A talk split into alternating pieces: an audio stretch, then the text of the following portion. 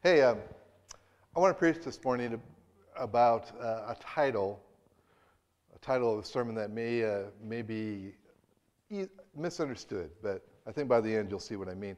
I want to talk about how to save your soul.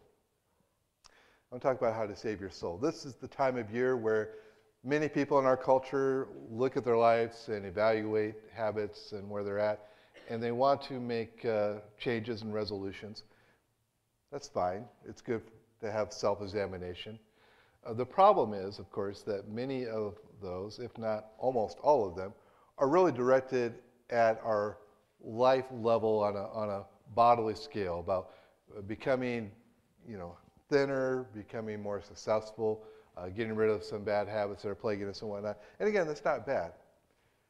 But I think they may blind us to our need to go a little bit deeper they may blind us to our need not to make resolutions to lose weight or do better about saving money or whatever else, but a desire for in 2022 to be a time where we progressively save our souls. And again, that sounds odd, but we're going to explain that here in a minute. Our text this morning is going to be the same one that was read just a few minutes ago in the first chapter of the epistle, the letter of James.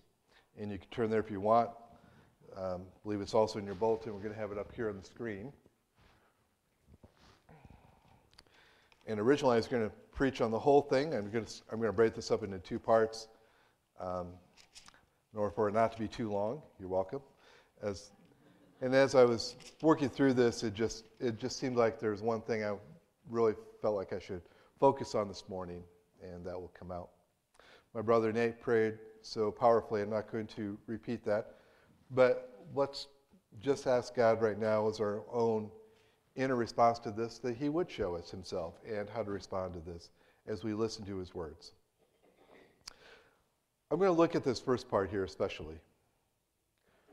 Therefore, my dear brothers and sisters, let everyone, everyone be quick to listen, slow to speak, and slow to become angry for man's anger does not bring about the righteous life God desires. Therefore, putting away all filthiness and pervasive evil, moral filth, receive with meekness the implanted word, which is able to save your soul. The implanted word, which is able to save your soul. Now, I note a couple things about this right off the bat. This is written to Christians.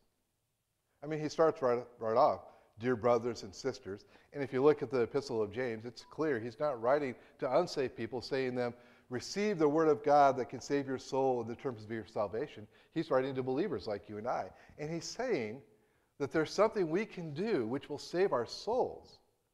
Now, what does he mean by that? Aren't our souls already saved? I mean, isn't that part of what it means to be a Christian? And of course, the answer is that the word saved and the concept there depends upon the context in which it's being used. And very often we think of salvation as the salvation Jesus gave us at the cross. Predominant use in the New Testament, but far from the only one. For example, um, remember when the disciples were in the boat with Jesus and the storm arises out of nowhere and Jesus is napping in, in the bottom of the boat, which is a great way to follow Jesus, by the way. Take naps in the middle of the day, preferably on a moving boat. Um, anyway, and they, they call out to him, Lord, save us. And they're using the same word in the Greek language. And, and they weren't saying, Lord, take regard to our eternal destiny. No, they're saying, hey, we're going to shipwreck and drown, save our skins here, right? And, and so the context of the word saved, saving our souls, is going to depend upon how it's used. And James obviously is not talking about our salvation. He's rather talking about this idea that there is a righteous life that we are saved unto that even now, before our death and before Christ returns, is God's desire for us, and we can be saved from missing that. There is a desire that God has in saving us that we look and act like right now. That's a good and wonderful and precious treasure. And saving our soul means that we progressively realize that as our day to day experience. That's how I understand this after studying this passage. And I think you'll probably see that as we go through this. Now, there's another question here that we may think through and wonder about, all right, how, um, how do we receive the word if it's already implanted within us? So we're supposed to save our souls by receiving the implanted word, but implanted implies the idea it's already there, right? And what does he mean by that? Well, again, the Bible often, pervasively actually, uses earthly metaphors for spiritual truths. And, and there's one point to this, but if you push the metaphor too far, of course, you, you get confusion. Spiritual truths bear an analogy to earthly truths. For example, to say that the word brings light means something analogous to what we would say to say a flashlight or a candle brings light. It brings illumination to, to a place that would otherwise be dark. But of course, it's, it's a metaphor, it's not a, a literal thing. So if you're going to go spelunking in dark caves, don't bring a pocket New Testament, bring a flashlight, all right? Uh, that's going to help you out. The, the Bible is not going to bring direct or, or literal illumination, is what I mean. In the same way, the word here is described as a plant that's, that's implanted within us that we receive. And we're going to push the metaphor way too far if we're worried about how do we receive something that's already implanted. Because James is doing his best to convey a, a very deep, or actually several deep spiritual truths. And he's going to use this human analogy to help us picture it. So, what's he getting at here when he talks about receiving this implanted word? Why does he use this implanted word or seed metaphor? Well, I think he wants to emphasize three things. First, this is all by grace, all right? Yes, we're going to have a response here, but it's not something we earn because the whole process, everything about it is by grace. No field plants itself, it receives the seed, it doesn't create it. And I imagine James, as guided by the Holy Spirit, is thinking of the word of the gospel planted within us at our salvation. But that word grows. It's an act of grace. We did not generate our salvation, we did not earn it by our work. It comes to us as a gift outside of ourselves, is planted within us. But second, this word of God that brings salvation is intended to grow within us into something more uh, than, than it was. Uh, I, I'm not saying that exactly right. But the idea is that it's designed to grow and transform into something beautiful within us. Uh, just think of the contrast here. If you uh, go out and you plant a rock in your backyard, and you come back 50 years later, guess what? You've got a rock still buried in your backyard, right? If you go out and you plant an acorn in your backyard and you come back 50 years later, you've got an oak tree, maybe 80 feet tall, providing shade, providing shelter and food for all kinds of, of animals and insects. And, and that's the difference. The word's implanted, it's, it, but it's implanted, it's put within us as a seed. A seed, by its nature, is intended to, to sprout and to grow into something. And that's why I think he, he's using this idea. And then, third, third reason he's using this idea of an implanted seed is because a seed requires tending. It needs water, it needs the weeds pulled. And that, I think, is key to what he has in mind when he says that we are to humbly receive the word planted within us. Yes, it's already within us, but it doesn't grow and unfold by itself like a crystal. We receive it by desiring and working for its growth within us. And, and that's a beautiful thought. I said there just a moment ago that it needs water and it needs weed pulling. And uh, by watering, I, I think just the idea of taking in this word again and again, watering what the gospel, spiritual truth within us by receiving God's word. And actually, I'm going to talk about that next week. That's the part where I said I was going to break up into two sermons. Because as I was working through this and, and came to this idea of pulling weeds, there, there seemed to be a lot here that I wanted to go a little bit deeper in. So let's talk about weed pulling. A seed requires tending, it needs water, it needs the weeds pulled. A garden plant simply will not grow and thrive amidst weeds. It might survive, but it won't thrive, not be what it could be, not be what it was created to be and intended to be when it was planted. Now, I actually learned this, this the hard way when I first tried to garden about 17 years ago. Amy and I bought a, a home a little bit south of town, and, and it had two acres. So I figured, well, at least one of those acres should be devoted to a great vegetable garden, right? Um, and I was a little bit over ambitious. Uh, it wasn't actually an acre, but it was a lot bigger than it should have been. Uh, because I, I, I greatly underestimated two things. One, how much my family would help me with the garden. uh, and two, just how pervasive the weeds would be, especially in a large, newly set up garden. It was a complete failure. So, this was the expectation. and this was something like the reality right here. Now, there were things that survived. I mean, I planted corn and, and I got corn. It got about three feet high, you know.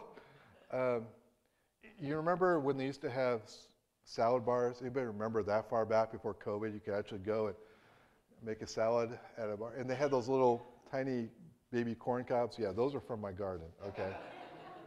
Um, I did get some green beans. Those things are, are tough. But even then, it got basically about a couple of handfuls. Uh, got some cherry tomatoes. I did not plant cherry tomatoes. I planted real tomatoes that grew to about cherry size. So it was a complete failure for one reason. The water and nutrients my plants needed were stolen away by the weeds. They got so bad that eventually, like as happens, I just kind of gave up. Like, I can't handle this. They choked out what I had planted. And I can't help to wonder if the reason I'm not producing more spiritual fruit is simply that what is planted within me has to compete with far too many weeds. That's what Jesus warned us about in the parable of the sower, right? It wasn't, there was nothing wrong with the seed, but among those that didn't produce, it was one of those scenarios was there were just too many weeds that came up. That's what James is warning us about in this passage. He seems to have kind of two general ideas of, of weeds in mind. And the first is what he describes as the moral filth and the evil that's so prevalent. In many ways, the world around us is dirty. There's a beauty and goodness in the world, but also a pride and sexual perversion and excess, materialism, profanity. And, and this type of weed chokes out the word within us. Now, I could go on an easy 20 minute tirade about the evils of society. I am a preacher after all, right? But that's not what James is doing here. He's talking about our own individual response to the seed. So rather than going off on a tangent about the evils in our society, I, I just want to encourage us to ask this question. In my own life, what are the, the things, the sins or, or things I've just accepted because they're pervasively around me and no one else really seems to think that big a deal, that are really choking out my receiving the Word of God, the Holy Word of God. So the best way to answer this is simply ask that question and ask God to give you an honest answer. Is that a question you want to ask God? To make it something that you ask Him again and again, especially this week? Lord, would you show me if there's anything of this kind of weed that's choking the word within me? Now, the second weed that he's talking about, in fact, he spends more time on this, may surprise us. It's anger. It's anger. Be slow to speak, quick to listen, but slow to speak, slow to become anger, to become angry, because human anger does not bring the righteousness of God. Now, in the Greek language, it's, it's, it's just that righteousness of God, but I, I think the idea and the interpreters or the translations have different ways of bringing this about, but basically, I think this is the idea that when God's planted that seed within us, like any gardener, he has in mind the crop that he wants to come out of that. That is the righteous life that God desires, and he planted that seed at such a great cost to himself within us.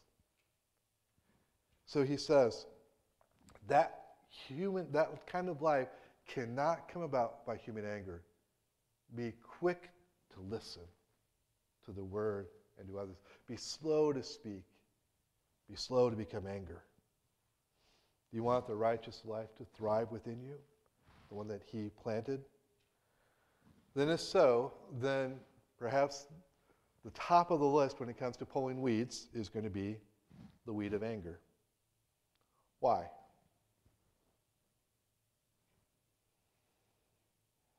I thought about this a lot because he doesn't tell us exactly. He kind of hints at it. I, I, put it this way because anger is the only weed that results from the root of pride. And nothing is more deadly to the spiritual life than pride. I'm not saying pride can't produce other ones, but I'm saying whenever you see the root, or, or whenever you see the weed or the flower, even weeds have flowers, of anger, it's almost always tied to pride. And pride is deadly to the spiritual life. Now, I'm not talking about pride as vanity here, thinking that we're better than other people, right? Um, but rather, the idea of pride, and this is a very scriptural idea, it goes much deeper than vanity, being that, this is a notion that we have within us that if we stop and think about it, we think how silly and monstrous it is. Here's a notion that I, even though I didn't create myself, even though I don't sustain my life, someone else does, even though I'm a sinner, I still get to choose what my life is about, how it should look, how other people should treat me, what should go on in my life. That is pride. When we understand our full meaning as a creature of God. It's pride because it takes us out of our place as a creature, but also because it's telling God basically, I know how, how to run my life. And I'm going to pursue that instead of accepting what you bring to my life. Because of that, we get angry when my life doesn't, in fact, look like that. We get angry about circumstances. We get angry at people for not living up to our expectations or desires. And very often, the closer these people are to us, the more expectations and desires we have upon them for our happiness or for how we want life to be, and so the more angry we get. We get angry at God for not fixing the things we desperately want Him to fix. Now, we may not want to hear this, but this is a pride issue. And we may really not want to hear this, but the way you spot a pride issue is to look for anger. You ever had a, I'm sure none of you have ever had dandelions in your, in your yard. Um, I hate dandelions, I really do. If it's just a little yellow flower, fine. But then they take over and they produce, it's just, they get very ugly, right? A lot of us hate dandelions. And you know what? You can go out with a mower and mow down those, the, the yard and the dandelions, and it looks great for an hour, you know? And, and then those things, they will outgrow the grass like a 10 to 1 ratio, you know? And, and why? What, what's, what's the deal? Well, what you have to do, obviously, you can't just mow the dandelions, expect them to go away, because the dandelion is only there to show you that there is a very deep taproot. It can grow a foot or even a foot and a half. And unless you deal with that, it's just going to come back. It might take a little while, but it's going to come back. And in the same way, what I'm suggesting here, what I think James has in mind, and what I think goes along with the rest of the New Testament, is that most of our pride, or, or most of our anger, I'm sorry, is showing us where the taproot of pride really lies. And when this is our mindset, that I don't really need to change, I'm okay, and, but I really want other people to change, so I'm going to be speak to, quick to speak to correct them, I think is what he has in mind. Um, but also, I'm going to quit to become angry when things are not the way I want it to be if, if that's the mindset I have going in, I'm not really going to be receptive to receiving God's word, a word that can challenge and change me. Because I don't want myself to be changed. I want life to be changed. I want the circumstances of my life to be changed. I think this is why he ties in humbly receiving this word with the idea of getting rid of our anger. So, how do we do that, though? And let's, let's end on this idea then. All right. If you're with me at all so far and you're like, okay, I, I understand. God has planted this seed within me. He desires a certain kind of righteous life to grow out of that seed. And, and there's, there's sin habits that will choke that, but, but especially here, there's anger and pride that are going to choke that. How do I deal with that? Um, well, maybe a couple things here. First, I'm just going to mention this one briefly. Watch who and what you're putting into your mind. So the book of Proverbs talks again and again about anger and how destructive it is. And it gives a warning several times to avoid hot headed friends. Because the idea being that if you hang around with hotheads, you're going to get pretty toasty yourself, right? Now, perhaps today it's not just friends, but, but the ideas and the personalities we receive through the media. There are people whose business model is to provoke our anger in order to engage our attention again and again. So that's all I'm going to say about that one because I, th- I think the bigger issue here and, and the one that may be more helpful is, is this examine your anger, examine it. Don't pretend we don't have it, but pull it out symbolically pull it out from you like it's a tumor and examine it like a doctor would. What is this thing? Why am I angry? Is my anger right? You know, when a doctor pulls out a tumor, they don't just, oh, yeah, there's a tumor. Um, they see a tumor, they're going to analyze it to figure out what's causing it and what it is. And in the same way, I, I see a pattern as God deals with angry people in the scripture that points the way towards our help. You see, the prescription is we have a pride problem and therefore an anger problem that's keeping us from receiving the word. But thankfully, the, the scriptures never give us the, the diagnosis without the prescription or the way forward. So here's what I see I see Cain, first person to get angry in the Bible, or first we're told about anyway, in Genesis chapter 4. And you remember the story? Cain and Abel, his brother, both offer sacrifices. They offer different kinds. God accepts Abel's sacrifice, but Cain's he refuses. Cain gets mad. Now, I, I, I, assume he's really mad at God for not accepting the sacrifice, but it, he can't do anything to God, so he's going to take it out on his brother. He's a- angry at his brother, even murderous anger, and eventually he does murder him.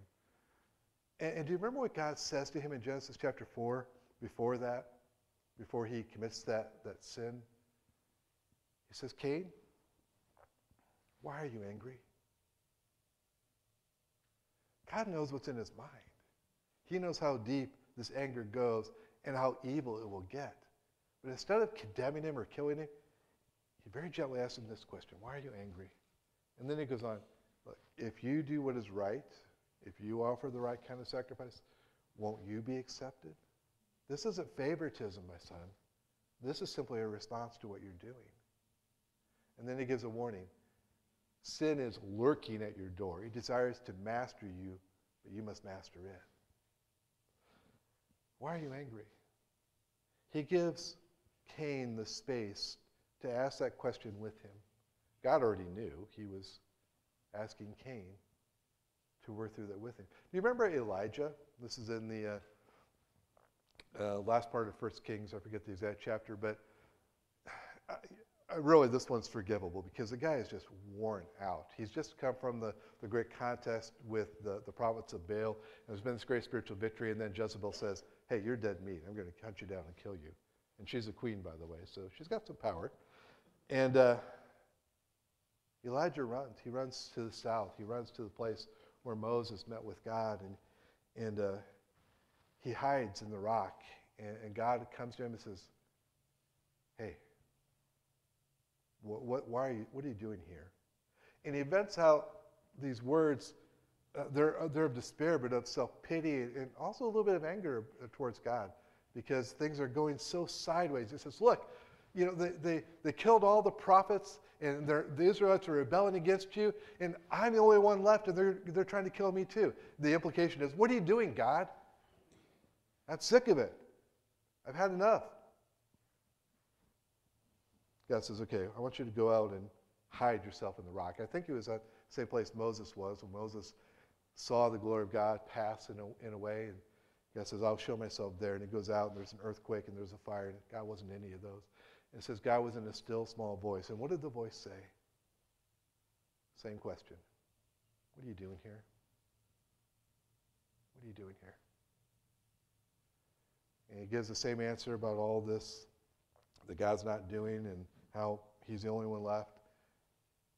God gives him direction, reminds him he's in control. It's all okay. I, I remember Jonah. You remember Jonah? He goes to preach to Nineveh against his will. Why? Because Nineveh and the Assyrians are the enemies of Israel. He wants God's judgment to fall upon Nineveh and the Assyrians. Nineveh was the capital at that time. And, and the Assyrians were brutal enemies of Israel, the oppressors. And, and, and against his will, he goes there and he preaches the shortest sermon on records, eight words in Hebrews. 40 more days and, and, and Nineveh will be destroyed. He really put his heart into that, right? He just shows up, announces the eight words, then he goes to the mountain and to look over the city, still hoping for the Sodom and Gomorrah ending. But by God's grace, the, the people of the city repent. And it says Jonah got mad. And he's a prophet, he's a preacher. And they listen to his word and respond, and he gets mad. Now, God could have got really mad at him. But again, God comes in gentleness. I think God knows, maybe, He understands a lot about how we are. He also knows that if He just comes in anger against our anger, it's just going to make it worse, probably. But He comes and He offers this gentle question Jonah, are you right to be angry? Yes, I'm right. I knew you would do this. That's why I fled to Tarshish in the first place. I knew you were a God that was just and would forgive if people repented. And, and that's why I didn't want to. I'm mad enough. I, am mad enough to, to die.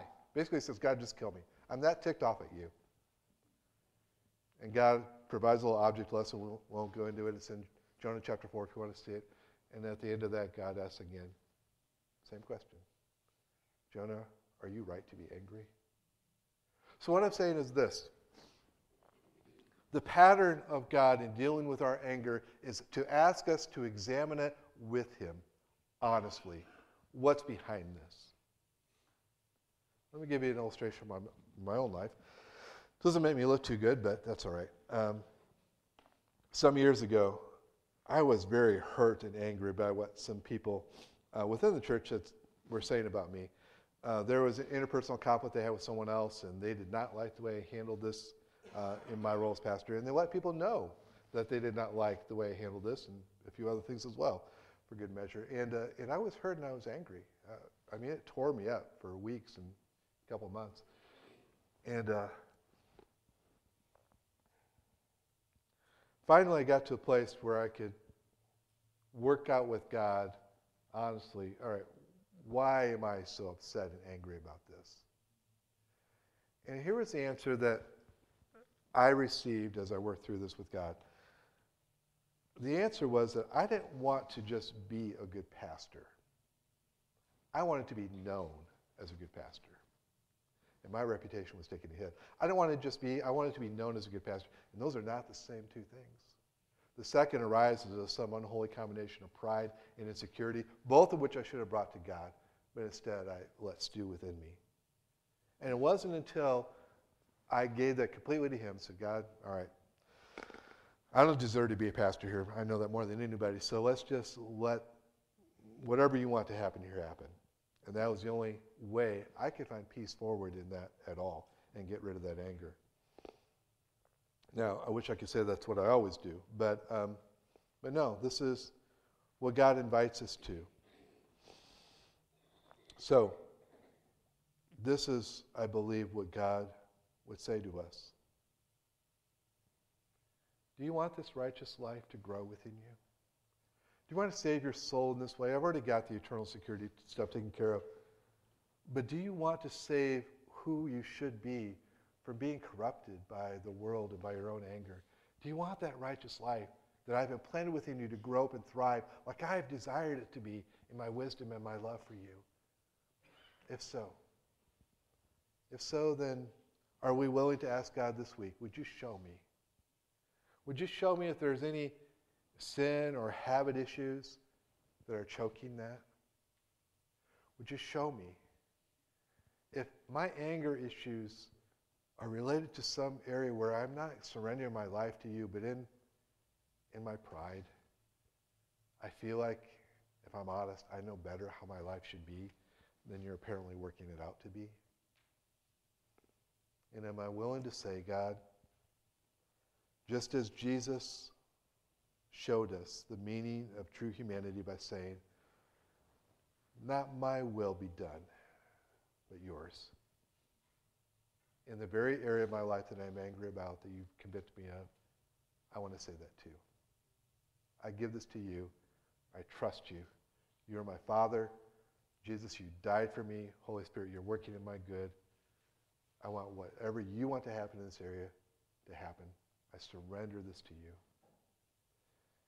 And it's when we do that that we are able then to pull those weeds of anger and pride at the root and allow the, righteous life of God implanted within us to thrive.